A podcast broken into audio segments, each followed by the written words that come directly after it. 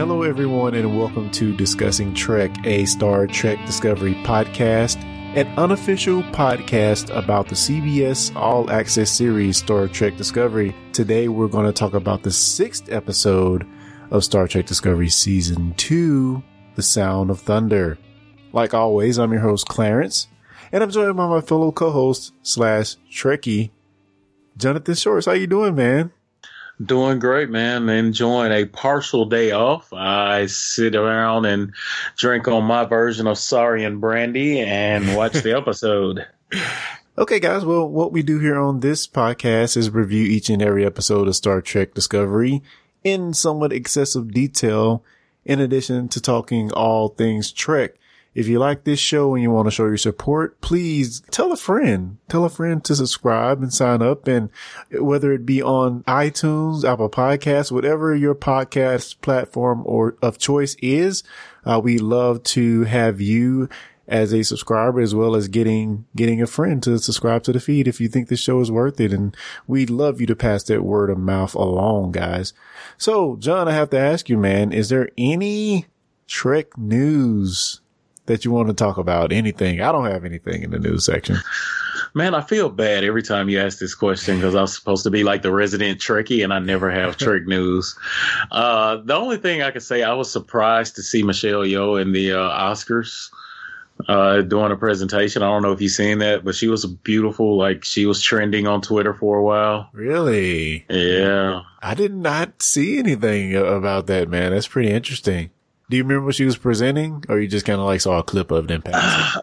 you know, it's recorded because my stepdaughter was here and she wanted me to record it for her, so I started watching it earlier. Uh, she was presenting. I don't make me. I want to say the foreign language, but I'm not real sure. The foreign language movie award, uh-huh. but I'm not real sure. That makes sense. Yeah. Yeah. But I mean, she she was beautiful, and you know, the reason I know it was her, I kind of had it going in the background, and I think I was in the kitchen, and I heard this voice, and I was like, man, that sounds familiar. hey, that's and, Georgiou. right. That's my first thought. So I went in and looked, and there she was. That that surprised me. I didn't know that was happening. Well, cool. I, I wish I would have heard of that, but I think maybe the majority of news got um, drowned out by the guy with the tuxedo dress. I don't I, I, think that gets the majority of the Oscar news.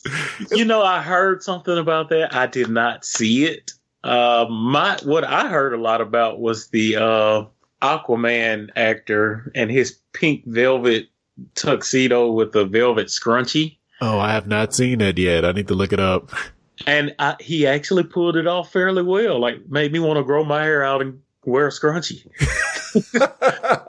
was but it a top? Course, was it a top knot scrunchie or like?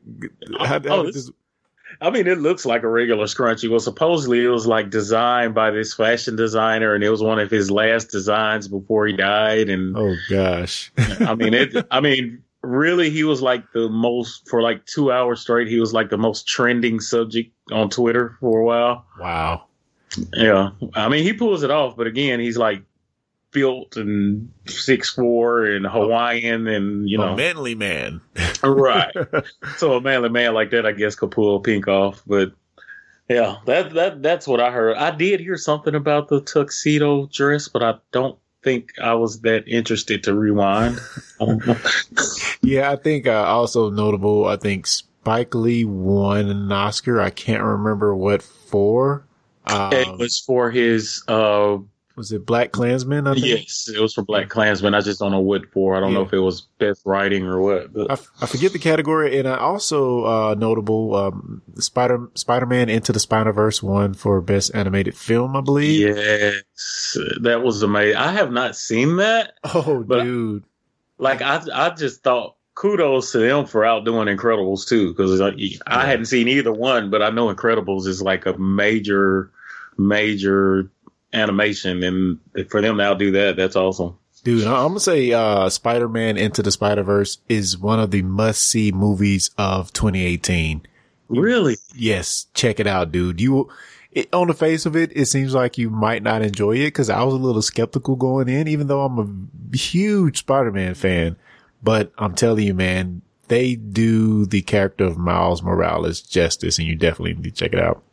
I, you know what? I, I may, I, Um, I just decided I wasn't going to watch it because like I, like really don't want to see a bunch of kid animated children playing Spider-Man characters, and yeah, I, I don't know. It just didn't seem like it would be good to me, but I'll check it out. An adult can definitely enjoy it, man. It, it, don't think of it as a kid's film. Just go in as, go in there and say, I'm gonna just go have fun. And I promise you, you will have fun with it, dude. Trust me.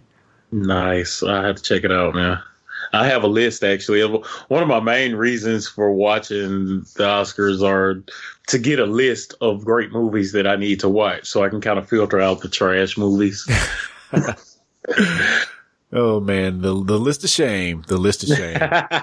yeah. Yeah, I think I think I did pretty good last year. The only movie I think I need to go back and see is Aquaman, which I did not. So I, uh, I, think, I think I'm doing all right.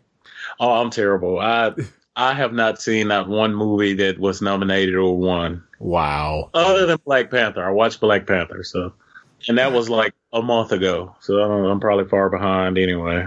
You late man. Well, you just you just watch a lot of Star Trek, and that's fine. I mean, I understand. Uh, you're you're Trekkie at heart.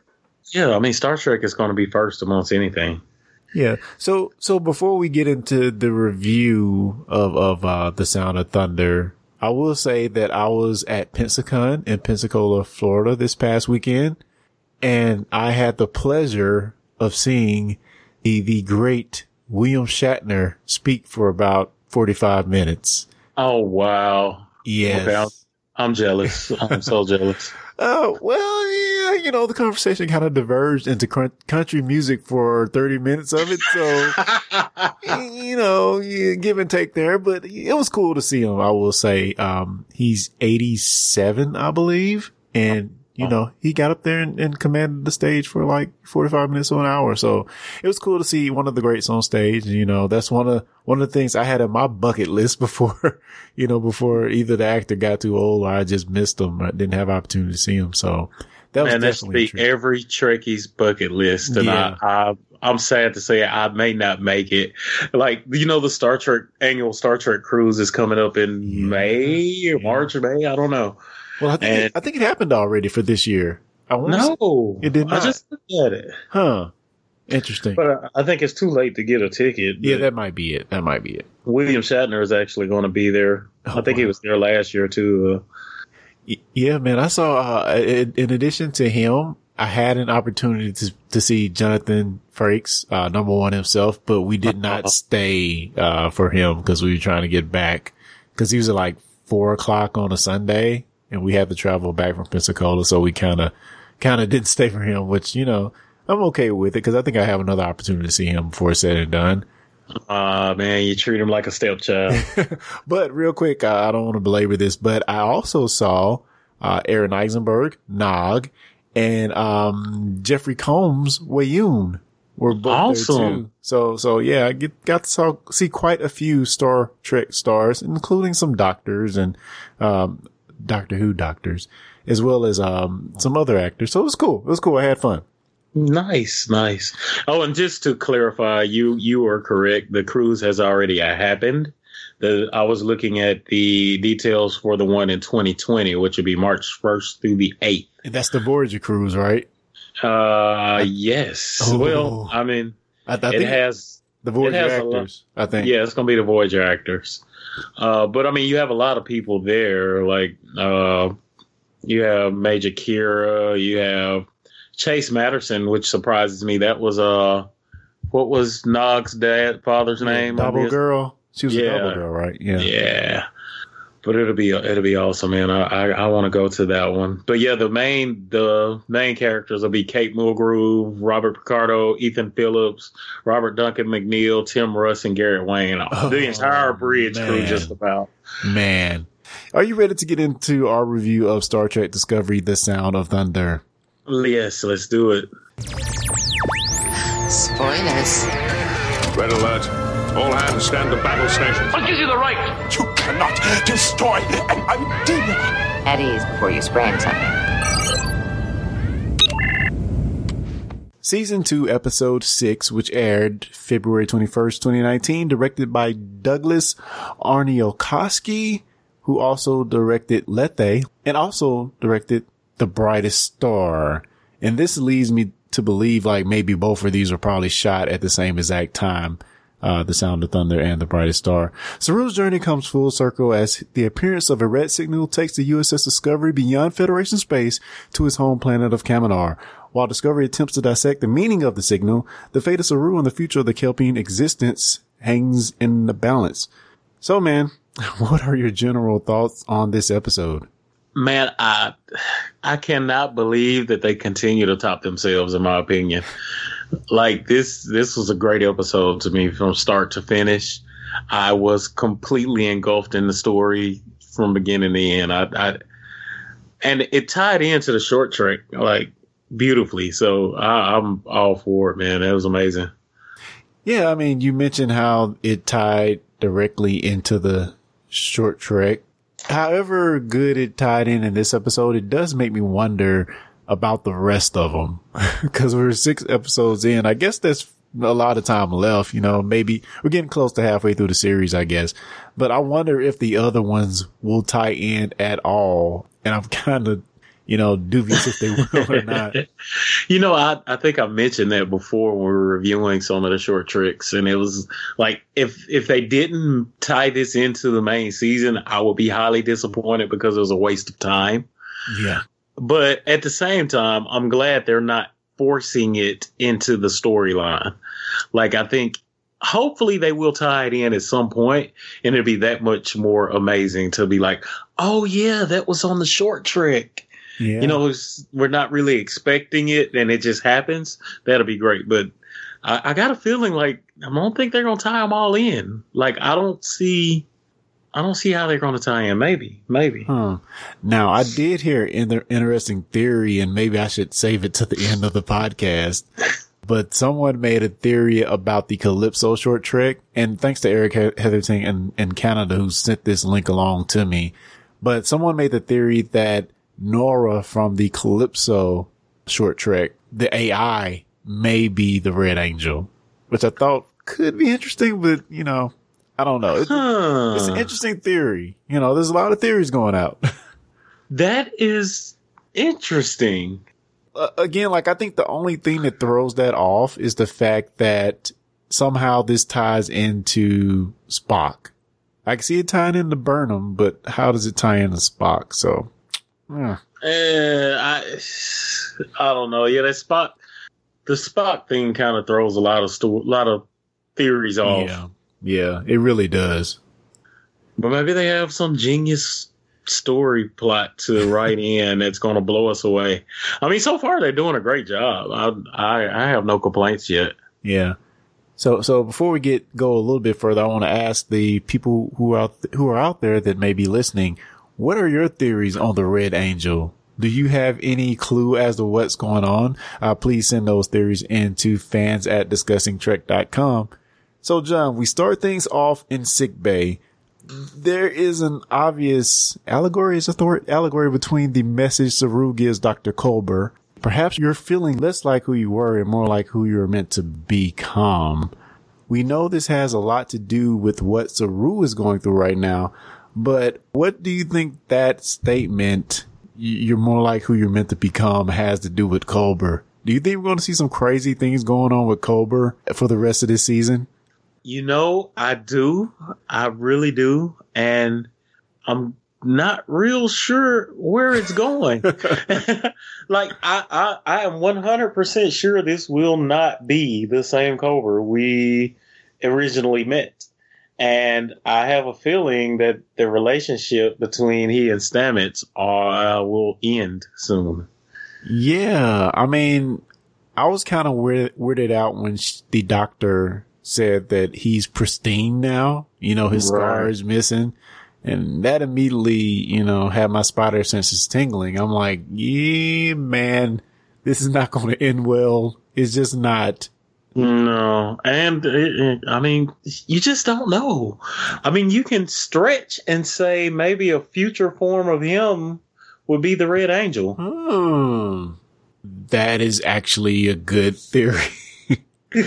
but I think, I think Captain Pike says at the end of this, the, the figure was female formed, which I guess you Did could he? tell. Yeah. At the very last conversation between him and Ash Tyler. I didn't hear that. I know he said it was humanoid. That was Saru's report. I, I didn't could- hear female. Hmm. I could have sworn he said it was a humanoid female figure from the future. It does. I mean, it does look female shape. I mean, I, Yeah. I would imagine a guy to be shaped that way, but huh, that's interesting. So, did you initially think the new keratin tissue threat ganglia replacement that the doctor talked about would be um, of a predatory nature? okay, so so we've gone from these gangly threat ganglia things to now these um Threatening ganglia. yeah, threat, threat ganglia to threatening ganglia. Wow, there you go, John. no, I had. You know what? I didn't pay that much attention. Um, I figured it will be something have to do with making him stronger, yeah, but no clue that would happen. That, that was. yeah, that was pretty extreme.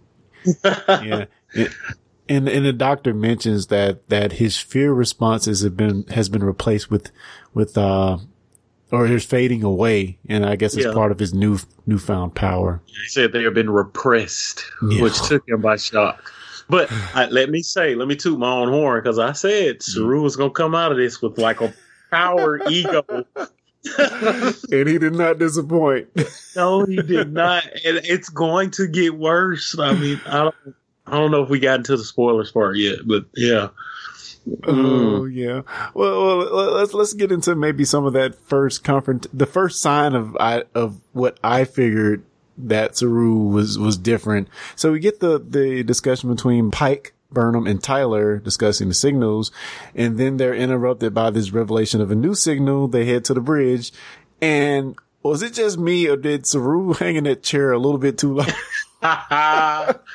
Man, I you know what? That was very I'm not gonna say funny. it was enlightening. It was funny. It was awesome. Like he really like like this is mine. What are you standing here for? Yeah, yeah. This look on the look on Anson Mount's face was pretty. It's pretty great, you know. Man, the bridge crew gave him all kind of looks throughout this episode. yes, yes. And, oh man, the look on Burnham's face throughout this episode. She's like, "Saru, quit messing up." Quit. you can see it on her face, man. Just Saru. And which quit. is funny, it's the same look he would give her in the beginning of this when she was messing up. Yes. Yes. Man. And that's actually just a, a good point all around because, you know, of course, Doug Jones has on his prosthetics and somehow he's able to convey a lot of emotion with his, his movement and the turning of his neck, maybe, and the projection of his voice. But I think a lot of the emotion in this episode was not only conveyed by him, but like we just mentioned, everybody around him. Right. I mean, it. You could read. He didn't have to say a word, and you could read Saru from everyone else on the bridge, and it, it was. And the real reaction that kind of made me laugh was Captain Pike's reaction.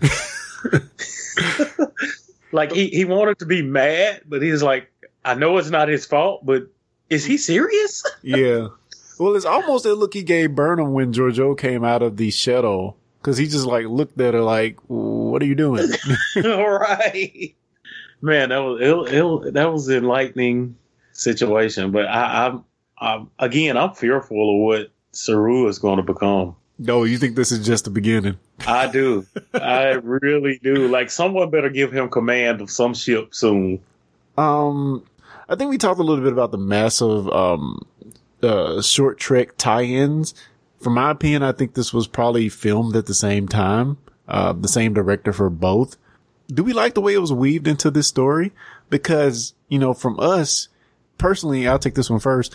I just think it was perfect because, you know, you didn't have to watch the short trek to get what was going on. But to me, these side stories should, uh, enrich and inform the bigger series. And I think the short track did that perfectly by giving us an insight into what was going on. But again, like you didn't have to watch it, but it'd be so much richer if you did. Yeah, I, I'm I'm in complete agreement with you. It's like I and I I thought about that as we were watching the episode, and you know I said the same thing in my mind. Like, wow, they're making this to where I really didn't have to watch the start the short trick, but because I did, it's like a a little treasure that I have all for myself. Like if you didn't watch it, it sucks for you because you're not getting the same enjoyment I did, even though you understand it you don't get the same enjoyment. I guess is the best way I can describe it. It, it to me, it was great. I, I I like the way they did it. Yeah, it's almost like when you read a book, you know, like the people, these, these, um, smug book readers, I call it from the Game of Thrones series, you know, they want to tell you about all the insight, all the crap that happened in the book. Sort of like I do on here, I guess a little bit. That's all right. Yeah, but, but, um, but I, I think it was perfect the way they did it. You know, we got actual scenes from that short trek. Um, but, but, you know, again, it's such, is much more richer, much more rich if you were able to, to actually, actually see the short trek. Mm, yeah, and I, I go back to what I said when we did a review for this one. I thought this was the best short trick that they did. Yeah, you did. it it was a great story, and go figure, they used that story to make an entire episode. So, kudos. So I mentioned last week about Tyler being so quick to adopt the Section 31 mindset. So Pike makes the suggestion that we go and just, you know, knock on their door and have a conversation and drink tea and blah, blah, blah. but, but we see where, we see where Tyler is like, nah, bad idea, bad idea. I mean, do we, do we think he, he's like jumped in it too quick? Cause seems like he's so gung ho with the section 31 stuff, but I don't know how much time has really passed, but it seems like he's just been in, just got in there, you know?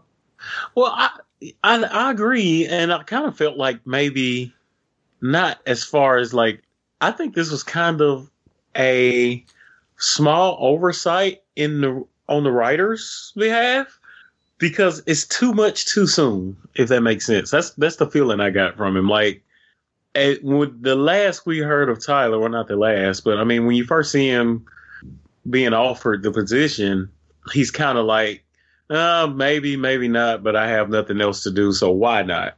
Yeah. And then all of a sudden it's like I'm 100% devoted to Section 31. yeah.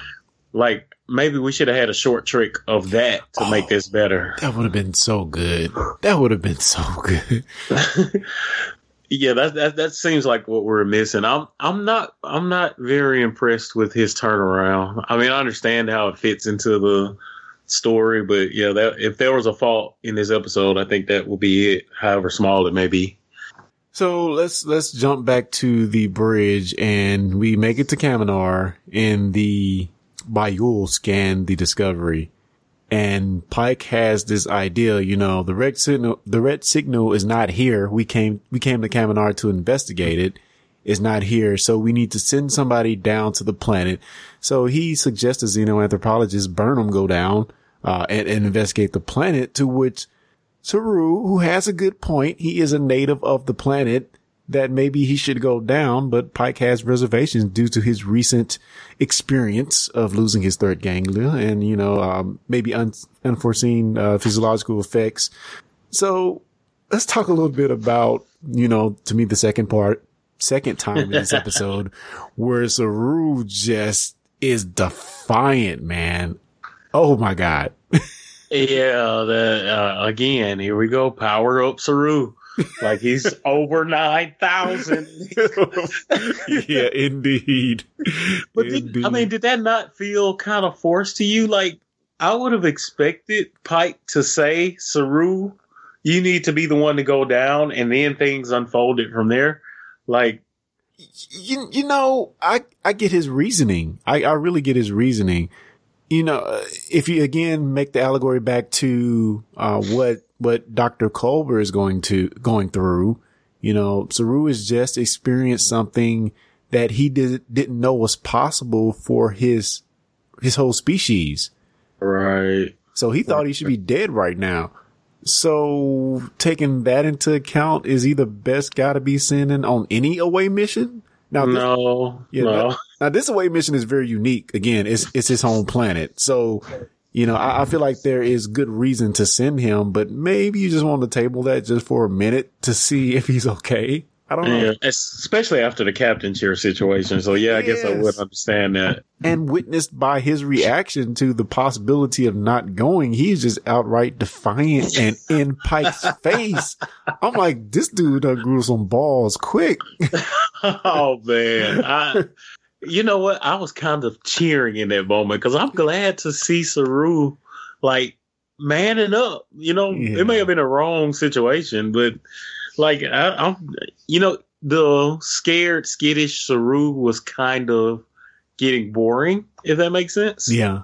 Yeah, So- that's true. I'm glad to see him kind of, as you say, growing some balls. Maybe not like the, the political, politically correct uh, term there. Sorry, guys. Uh, but yeah, that was just a wonderful interaction. Again, Burnham breaks it up. Uh, uh, and again, like the expression on the bridge crew's face says it all. Yeah. Um, and just, just truly wonderful. Do you think uh, Pike may have lost some respect in that moment? I hate to say it. I love Captain Pike, but I think he lost respect in this episode for various reasons. Oh wow! I had to get into. It. I mean, I just I felt like he should have handled the Saru thing a little more. I don't know if powerful is the right word. Like he kind of wimped out a little bit. You know what I mean? I wasn't expecting that. Uh, he kind of stood his ground. He didn't relent, but by the same token, I mean, what are you going to do in that situation? Man, you go Sisko in that situation. If that had been Sisko, he'd be like, "You're going to sit your butt down now. That is an order." yeah. Yeah. I don't know, man. Um, that's one of the points in this episode that I was a little, you know, he's, he's been wonderful in these first five episodes, but again, like in this episode in particular, it seemed like he was a little off. And I feel like it was the writing. I don't know if they did it on purpose. Maybe they're setting it up to where he leaves the ship. But the fact that, um, we get here and him, he and Saru are having this big argument, uh, mainly because they want to maintain General Order One. Uh, and, and, and Saru may compromise that because he's so close to the situation in addition to this psychological, uh, physiological thing. And to me, like in the latter half of this episode, they kind of throw the whole General Order One out the window. And, and I know it's like a big gray area, which it always is, you know, understandably, but it seems like Pike, it seems like Pike's lines in the latter half of this episode can be written in like one paragraph. He doesn't say much. He kind of lets, he kind of lets Burnham and Saru do their thing and he doesn't Yeah. really chime in, which I felt was weird. Yeah, and I, you know, the whole General Order One thing, like I, I was kind of worried because his initial orders were very broad, and it, you know, looked like a captain would have made specific, detailed plans to avoid breaking General Order One. Now they did a great job of not breaking it. Uh, I mean, at the end, I, I mean, they really didn't. Like he said, they stretched it, but yeah, I, I I understand you. He he didn't have a lot to say. It wasn't a lot of input. Hopefully, they're not working him out of it. I'm enjoying his character. Okay, I'm, I'm gonna give you a little pushback. So isn't the whole purpose of General Order One is to not interfere with the natural progression of a species? True, but did they? I think they did. If they had not interfered, wouldn't have the natural progression still would have been for the Ba'ul to keep this great balance between them and the Kelpiens? But they, well, I I think the interference happened when they accepted Saru. Like you Ah. you can't say you can't tell this guy he can't go back to his home planet. you tell- can. I mean, you can, but I mean, he is Kelpien. So I mean, it, I mean, in essence, you already broken General Order One just because he was just because you didn't tell every Kelpien. You have informed a single Kelpien that there's more out there. There's warp capable civilization, and by their definition, that is General Order One was broken. Hmm. Like- so you're blaming Georgiou. That's, that's that what you're doing? I'm blaming Starfleet because I'm not going to blame Georgiou because she was just a lieutenant at the time, and I'm sure she was following orders. Uh, Oh, wow. but she should if they should have not interfered like I understand that they received the message from the Ba'ul, who they thought was the Ba'ul. So I guess it kind of makes it harder. But look like they would have done more research and figured out this is not the Ba'ul. This is a Kelpien, and we shouldn't interfere. But I think by by picking by keeping him by allowing him into Starfleet, I think that was kind of broken. And, and in a sense, I do get that, but but you know what I think is the glaring thing that really breaks the rule for me, no matter how you look at it, is that if you remember, and we'll we'll get into it, we're kind of wave uh, skipping over some stuff, but but the main reason or Saru's reasoning to Captain Pike that they should um induce this artificial Vahar'ai, he says that because he thinks it's what the Red Angel wants them to do. Yeah. So are we really to to go back to Ash Tyler's reasoning early on in the episode? Are we really going to base our action a- actions as Starfleet on this unknown entity's purpose? Although altruistic and good, are we really going to start executing orders in a fashion that are in the the way they want to do things? Yeah, I, I can I, I understand that, and you're you're absolutely right. That's I wasn't thinking of it like that, but yeah, by using that signal, amplifying that signal, and yeah, that that would be a clear violation of General Order One. I mean, hmm. if if it had just been Saru himself telling everybody, I don't think there was a big issue. But I think once they got involved with sending out that signal and then basing it on some random entity that nobody knows, yeah, I think that does kind of violate. So uh, I guess we kind of skipped to the end, but let's just go through a, a few of the other points in the episode. Uh, what do we think about the reaction between Saru and his sister Siranna? Not much. I mean, it Yeah. it wasn't it wasn't bad. I don't think it was a super important uh, interaction to watch. I mean, I'm glad they got to reunite. Um, did he have any other siblings or family, or was it just he, his sister, and the father? I think so. I think so. Okay. I, I, I was kind of weirded out by her reaction at first because she seemed very uh, embracing at first, but then she kind of goes on this rant and tells him to get out, which you know is eventually overturned because I, I, did she make did she tell us why she did that? She she didn't want to further disrupt the balance with him being there. I think that's what she may have said. Yeah, and I think I think it was more along the lines she was just mad that he left. Yeah, But mm, you know, I was half expecting her to. Well, I guess not, with them being a fearful species. Like that first initial interaction with her and Burnham. Like, I don't know if I was expecting her maybe like to stab her or something. this is like changed everything you believe in Yeah. and against your I mean she's a priestess now so that means she's highly devoted to her beliefs and I I would assume her beliefs would have meant eliminate this ish this problem like you know I don't know I didn't expect it to go so well so fast yeah, or at least be a little less accepting. I don't I don't know if the Kelpiens are violent by nature. I know the Right. their primal nature is violence, but I don't know so much about the uh, their normal. You know. I definitely wasn't expecting a tea invitation Oh, come by for some tea. so I guess I want to get into the notion of this great balance. What do we think about, you know, the revelation of who the Ba'ul are? And now that we have a little more insight into why they were doing what they were doing, are we okay with it? Is this great balance the right thing to do? Giving the, given the revelation of the true nature of the Kelpien species? Ah, that is a good question. I, I, I, I don't know. Like, is it the right thing to do? No, morally, no. But I think in the situation, what else was it to do? But at the same time, I mean, you developed the technology to for space travel. Why not just leave? Good point. Good point. Yep. I think that's what they should have did. I mean, why enslave an entire species? Even though, even though, in their defense, they were treated equally. But, and I mean, I understand you live in fear for so long.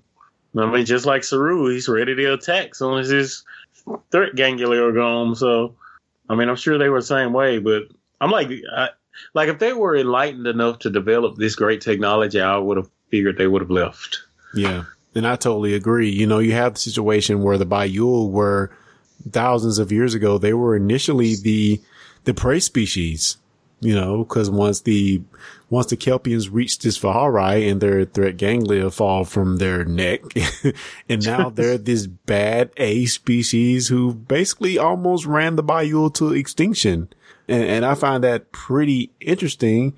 I, I wonder what I didn't get from that. I wonder was since the Ba'ul had this technology, were they just like the superior life form at that time? You know what I'm saying?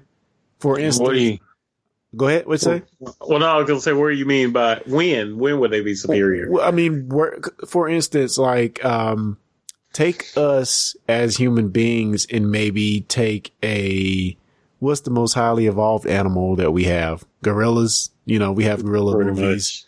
Uh, right. But, but, you know, I guess this is the, the, um, the, the, uh, what's the, the world, not world of world, Planet of the Apes whole movie premise. but, but, but take the, take the notion that you have this, this, um, s- superior species that somehow is overrun by a lesser species, if you think about it. So say Hmm. the apes almost wipe us out. And in turn, we're going to come up with something to subdue this lesser species, uh, because they are so primal. You know, I don't know. Maybe, Well, that- ba- maybe a bad that- analogy.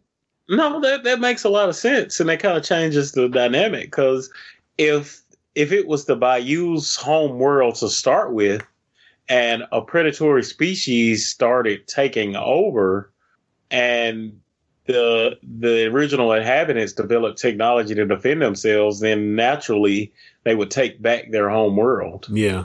I mean, looking at it that way, looking at a human gorilla, like if, if gorillas were to take over Earth, like I think as humans, we would develop the technology to defend ourselves. We wouldn't just develop technology and leave like this is our home. So yeah. Yeah. I guess in that perspective, I guess they would do what they're doing now, but that's still a bit. Yeah. I know it's a crude example. it's a very Well, crude. not, not that it's a crude example. It's just I still were even in that case, the Ba'ul still took it too far. Yeah. I mean, if you were an enlightened species and you developed technology the way you did as soon as you did, that means I mean you you just don't see that from a higher evolved species, you know? Yeah. Yeah. And, and even if you get down to the way the Ba'ul were, were actually portrayed in this episode, even that I still would love to be fleshed out a little bit more. Cause they're just some oily substance rising out of the water. I mean, See, I had a problem with that because you look at you look at what's the what's the Kelpien's home world? Qatar, uh, Kaminar. Kovanar. Like, do you see anywhere in Kovanar that would support the Ba'ul? I mean, No, no. I mean, maybe they're a water, a water bearing species, maybe since their base is in the water. And I will say added to that, um, they're so slimy and so creepy looking. Either they emerge in an exoskeleton of some type or a suit or some type, or, um, they have some robots to do all the work because their, their ship is too pristine to be looking how they're looking and being able right. I mean, their their ship should be grungy. It should reflect like the, what they look like. I think in some sense, you know what I'm saying? I, I that that's exactly what I was expect. Like that's what kind of threw me off when I seen them. I was like, that's just weird. Like that creature looked nothing like a technologically advanced species. Yeah. Like how did that hit buttons? Maybe they didn't have buttons, John. well, it had to start with some kind of computer circuit board. They did it with Like- their mind. Oh, here we go.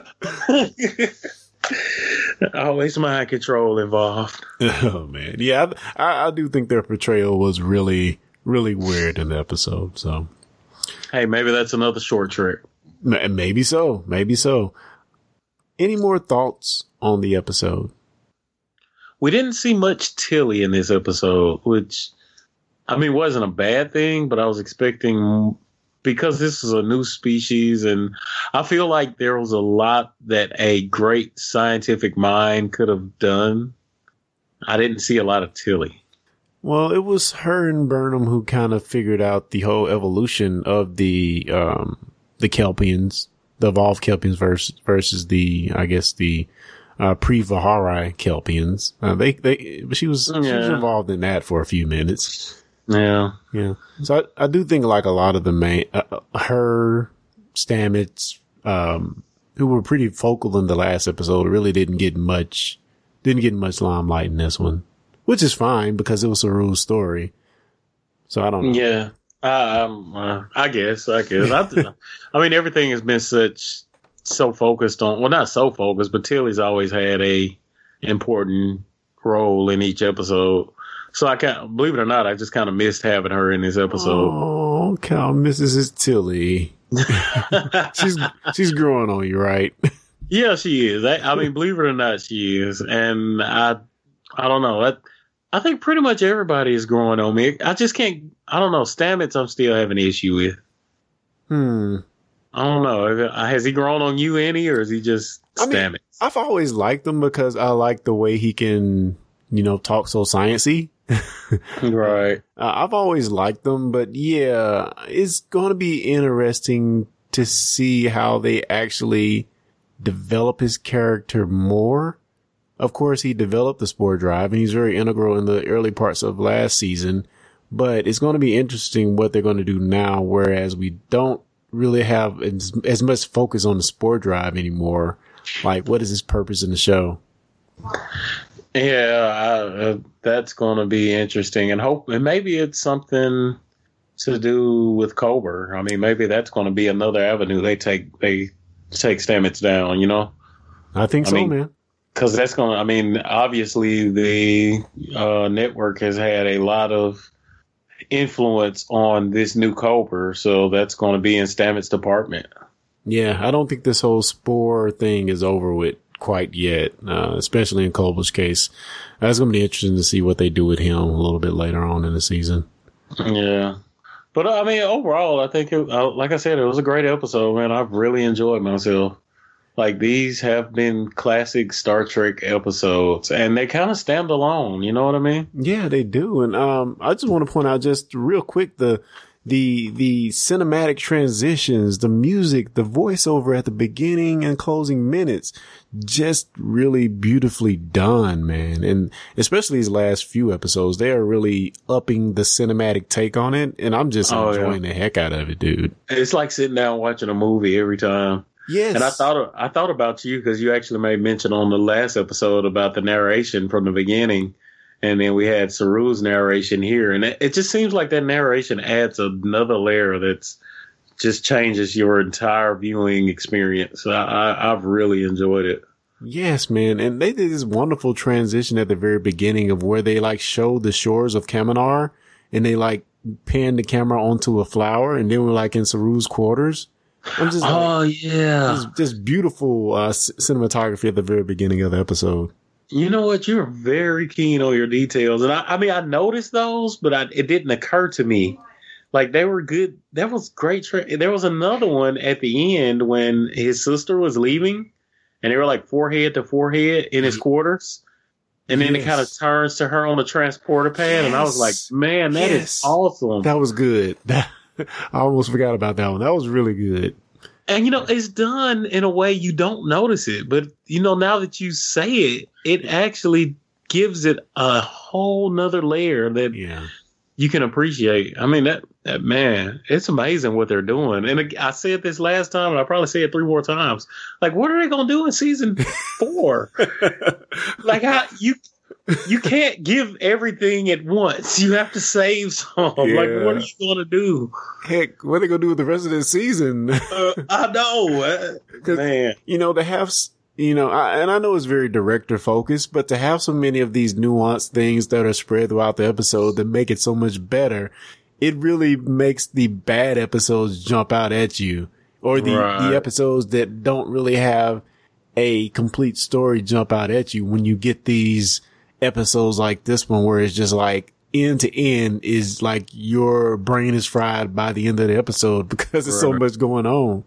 But I mean, isn't that classic trick though? I think in every series, we there's always that one episode, usually at the beginning of the season, that's just not so good, but Yeah. it like you get you're built up over time, and then it's like amazing. Yep. And like they'll drop start you back over and then build you up, build you up, build you up, build you up till you like can't take anymore. And then yeah, that I, I I'm enjoying it, man. Like I just can't imagine how they could continue. Awesome, man. Awesome. Well, I guess we're to wrap this one up. Um, so I'll swing it to you, man. What are you working on podcast related or otherwise that you might want to talk about, watching, uh, listening to, whatever? Uh, what you got, man? Uh not much, man. I, I I've been a working man. Uh other than work and the honeydew list at home, I'm trying to make some improvements on my house. So not much. I've tried to catch up on some shows. I'm watching Dragon Ball Super, of course, the English sub version, but so I'm a little behind. But that's been awesome. Uh, Blacklist is getting better by the episode. Uh, anybody that hadn't watched Blacklist, man, go watch it. That is amazing stuff. yeah. Cool. Well, But other than that, man, that's it. What about you? oh man, I have not watched Blacklist yet. Uh, James Spader, I think is the guy. No? Yes. How do you not? You Boston legal, man. And you know what's great about the current season we're in?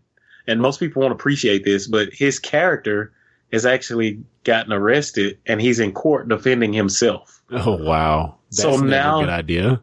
no, but just think, is James Spader character? I don't know if you watch much Blacklist, but his character here is like a really super bad guy. But he's getting to reprise his role of Alan Shore, kind of. really? So you remember Alan Shore in Boston Legal had his courtroom persona? oh yeah, he was awesome. you get this in the middle of Blacklist. Like wow. it's awesome, man. I'm loving every minute of it. You should definitely watch it. Sweet.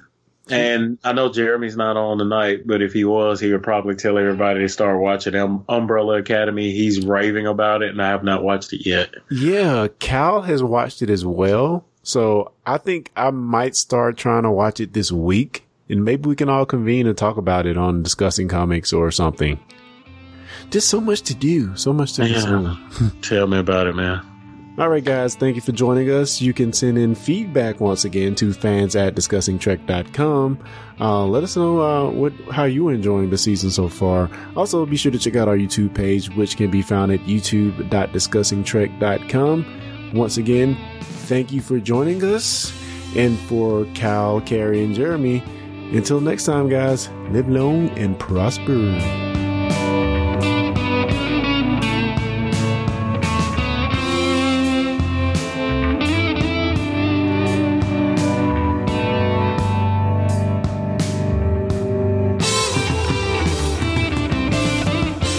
Listening to the Discussing Trek podcast.